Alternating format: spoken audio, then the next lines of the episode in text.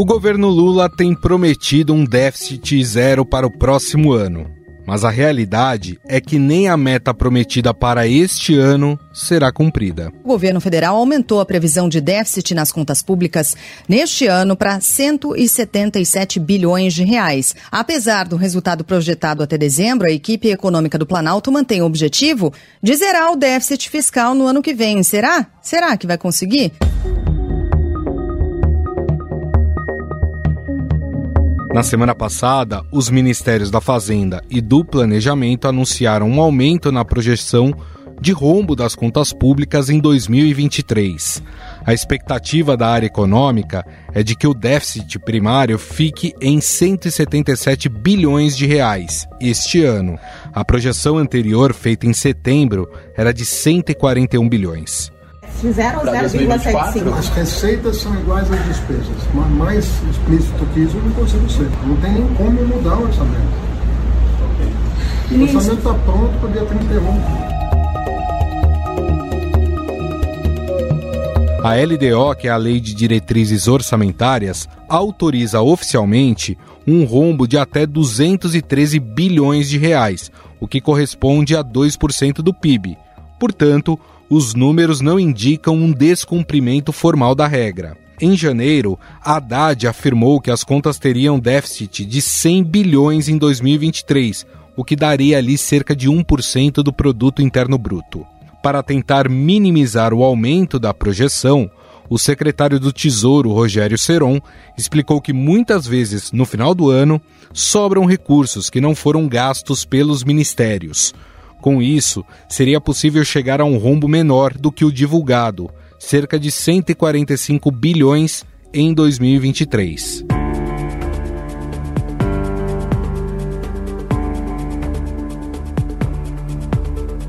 Esse aumento na projeção do déficit, quando as despesas ficam acima das receitas do governo, acontece em um momento em que o governo federal tenta aprovar no Congresso propostas para elevar a arrecadação federal.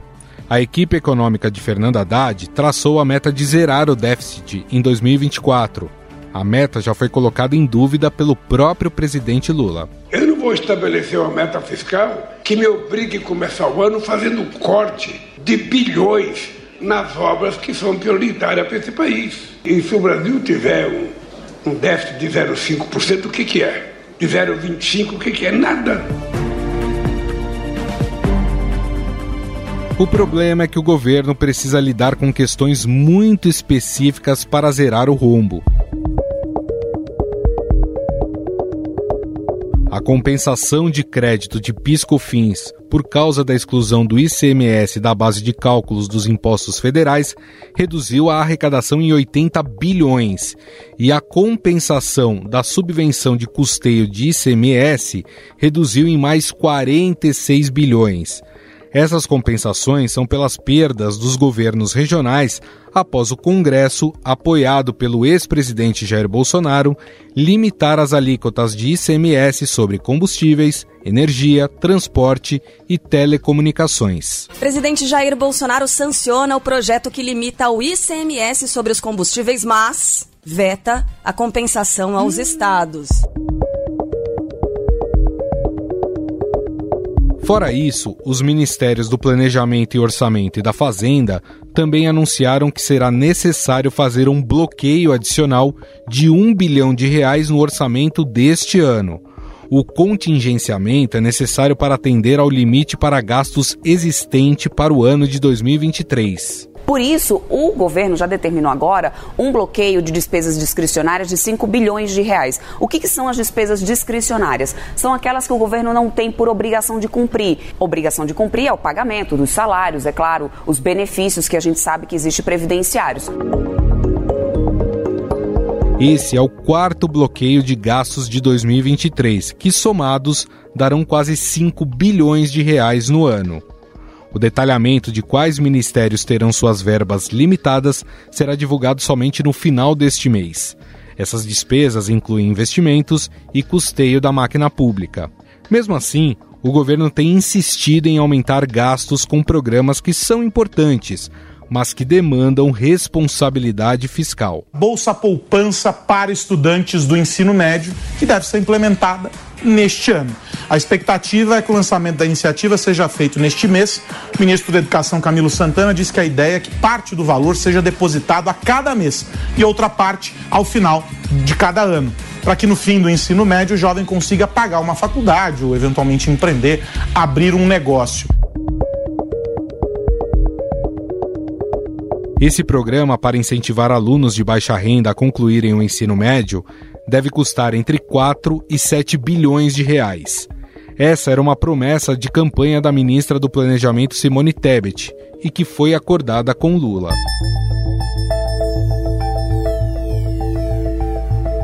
A descrença em relação à política fiscal do governo tem crescido. 100% dos profissionais de mercado consultados na última pesquisa Genial Quest acreditam que o governo não cumprirá a meta. Para 77% dos entrevistados, a falta de uma política fiscal que funcione é o principal problema a dificultar a melhora na economia. Entre a população, as avaliações negativas sobre o governo Lula já superam as positivas, segundo a mais recente pesquisa Atlas. Em novembro, a avaliação de ótimo ou bom é de 43%, enquanto a avaliação de ruim ou péssimo cresceu para 45%. O índice de avaliação negativa foi maior, mas ainda no limite da margem de erro. 11% avaliaram o governo como regular e 1% não soube responder.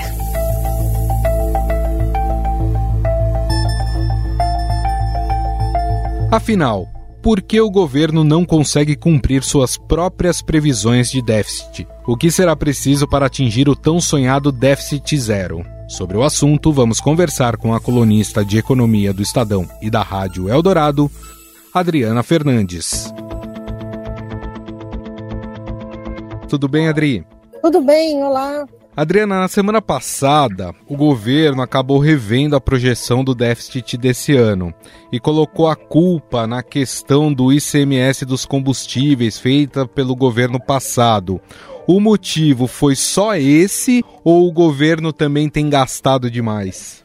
Eu acho que nessa reta final, antes de mais nada, o déficit, o rombo, né, previsto para esse ano fica, está em 177,4 bilhões de reais, é muito dinheiro e está muito longe do que o ministro da Fazenda, Fernando Haddad, prometeu entregar. Ele prometeu entregar um déficit de até 1% do PIB, já estamos chegando bem próximo a 2% do PIB. Isso é uma são vários fatores, mas tem também um movimento uh, do governo de trazer para esse ano, para 2023, despesas que ocorrerão em 2024, que é um ano ainda mais difícil, porque o ministro, como todo mundo sabe, prometeu zerar o déficit das contas públicas. O governo, o presidente Lula, quis uh, mudar, ele insistiu em manter essa meta e vai ter que trabalhar para isso. Por isso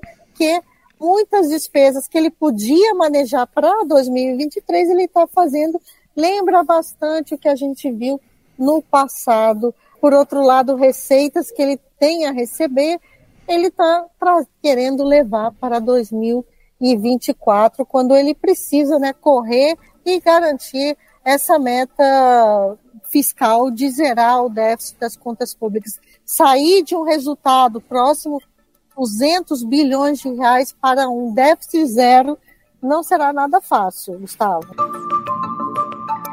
É, e eu imagino que esse aumento do rombo ele acaba, de certa forma, comprometendo também essa meta definida pelo governo de zerar no ano que vem, né? É, passa uma percepção de gasto, né? Que o governo está é, gastando é, num patamar que já estava elevado, porque vamos lembrar que o governo, durante o governo eleito, durante a transição, aprovou uma PEC, negociou e a, conseguiu a aprovação do Congresso, quando ainda nem era governo, né, já tinha sido eleito o presidente Lula, negociou uma, uma PEC, que é a chamada PEC da transição, e aumentou é, em quase 200 bilhões de reais os gastos esse ano. Então a gente já estava num patamar muito alto, quando na primeira entrevista do ministro a Haddad no cargo ele falou em, em conseguir um déficit é, ali abaixo de 1%, em torno de 1%, e a gente está vendo que ele teve que manobrar esse, esse balanço aí que eu comentei de receitas e despesas para poder é, dar um alívio, ajudar em 2024. Se ele vai conseguir, é muito difícil, mas ele está buscando, tem aí um, algumas semanas até o fim do ano, para ele aprovar algumas medidas importantes, mesmo que ele não consiga tudo que ele está querendo, algo em torno de 168 bilhões de reais, mesmo que ele consiga entre 40 e 50 bilhões, ah, mas as medidas desidratadas, como a gente chama é, em Brasília, o Congresso vai desidratando, mas ele ele ele está tentando. A questão é, Gustavo, a que custo o governo vai aprovar essas medidas? Tá? O movimento para aprová-las está a caminho. O Congresso está empurrando tudo, espremendo o governo para fazer essas votações mais para o final de dezembro. O recesso começa no dia, recesso parlamentar começa no dia 22, mas que se pergunta não é se elas vão ser aprovadas, mas como.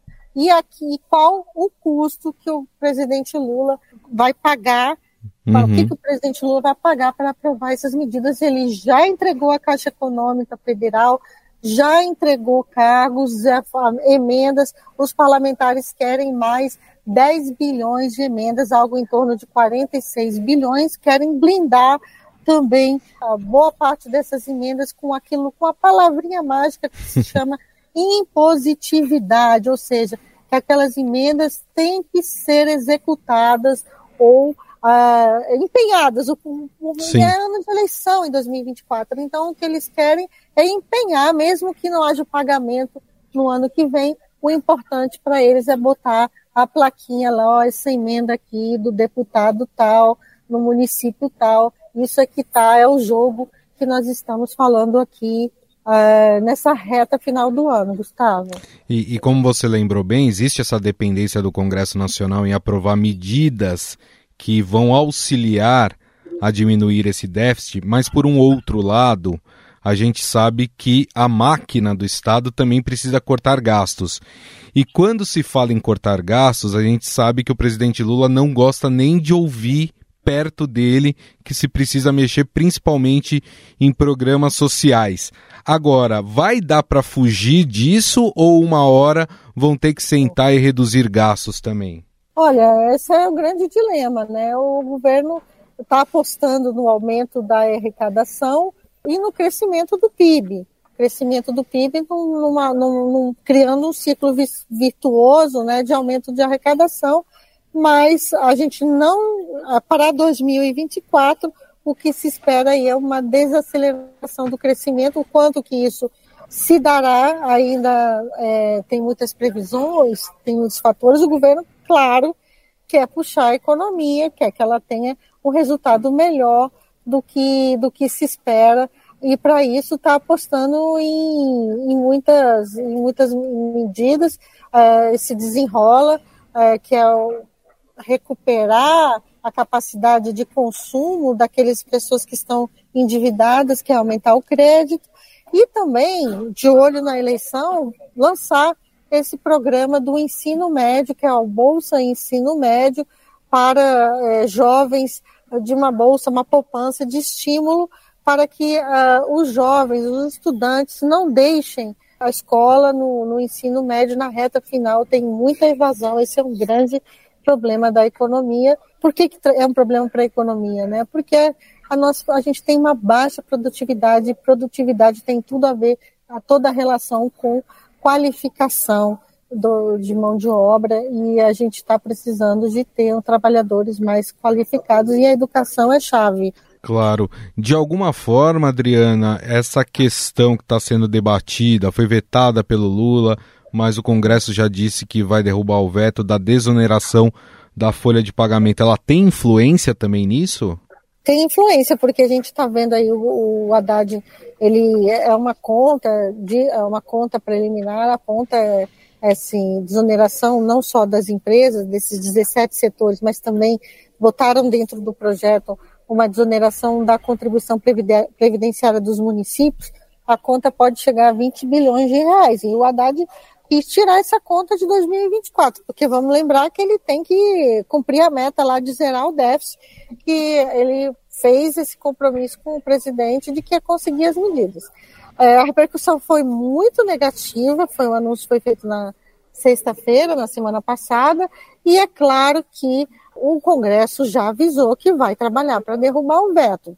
Derrubando o veto do presidente, entra um novo debate. Como é, qual a compensação para essa medida? Porque tem uma regra da Lei de Responsabilidade Fiscal que diz que para uma despesa permanente você tem que compensar com aumento de receita ou com corte de despesas. O presidente, o ex-presidente Jair Bolsonaro sancionou a prorrogação dessa medida, né, da desoneração em 2022 para 2022 e 2023, né, mas ele não compensou. O governo está dizendo, o governo Lula está dizendo que é preciso compensar. Então, tudo indica, a Haddad diz que a medida é inconstitucional, tudo indica que será, vai parar no Supremo Tribunal Federal caso o Congresso é, derrube esse veto esse veto do presidente Lula. É uma batalha muito grande. Pois é. Para a gente encerrar, Adri, é, a gente já ouviu, como você bem colocou, no começo do ano, a Haddad dizendo que o déficit ia ser de 1% esse ano. Sim. E já, já não vai ser. Já vai crescer um pouco mais. É... Pouco é o dobro, né? Quase o dobro, né? Não um pouco mais, né? é, o Quase do... o dobro. Exatamente, o dobro. E, e tem essa do, do déficit zero de, eh, de 2024. Essas mudanças, esses não cumprimentos de meta, de certa forma, como isso acaba mexendo com o mercado? Isso acaba desacreditando o governo e piora os olhares sobre a economia do Brasil? Olha, o mercado desde sempre achou que, não, que o Haddad não ia cumprir essa meta, né? Tanto que as previsões é algo em torno de que é um déficit em torno de 70, 80, 90 bilhões, mas o mercado quer sim compromisso sério do governo de que ele vai, vai ter responsabilidade fiscal, que ele vai ter cortar despesas e Uh, por enquanto, fez uma aposta no arcabouço, mas o governo nem começou direito o arcabouço, já está criando interpretações sobre qual o limite que vai bloquear, contingenciar, quer que essas despesas com esse programa que eu falei do Bolsa Ensino Médio, né, do estudante fique fora do limite de teto. Então a gente fica ali naquele rame-rame de interpretações que a gente viu no teto de gastos que acabou e já estamos vendo no arcabouço antes mesmo dele começar. Por enquanto, tá, parece que tá, o cenário externo está mais favorável, a balança comercial super boa para o Brasil, aí essas coisas ainda não estão é, aparecendo com tanta firmeza, mas pode ser que essa boa vontade com o Brasil comece a piorar, já que não está num compromisso com as contas públicas, ainda precisa ser mais forte do que parece do que o do governo, né? A gente ainda vê muitos sinais dúbios no governo Lula. E como você disse, é preciso a boa vontade do Congresso. E a gente sabe bem como é que funciona a boa vontade do Congresso, né? Pois é, pois é, isso mesmo. Bom, nós conversamos com a colunista de economia do Estadão e da Rádio Eldorado, Adriana Fernandes, que mais uma vez gentilmente falou com a gente sobre esse tema tão importante que é o rombo nas contas públicas brasileira. Adriana, mais uma vez, muito obrigado, viu? Muito obrigada, ótimo participar aqui com vocês. Um abraço. Estadão Notícias. O Estadão Notícias desta terça-feira vai ficando por aqui. Contou com a apresentação minha, Gustavo Lopes, o roteiro, produção e edição são minhas, de Jefferson Perleberg e Gabriela Forte. A montagem é de Moacir Biasi. Mande sua mensagem ou sugestão para o nosso e-mail podcast@estadão.com. Um abraço e até mais.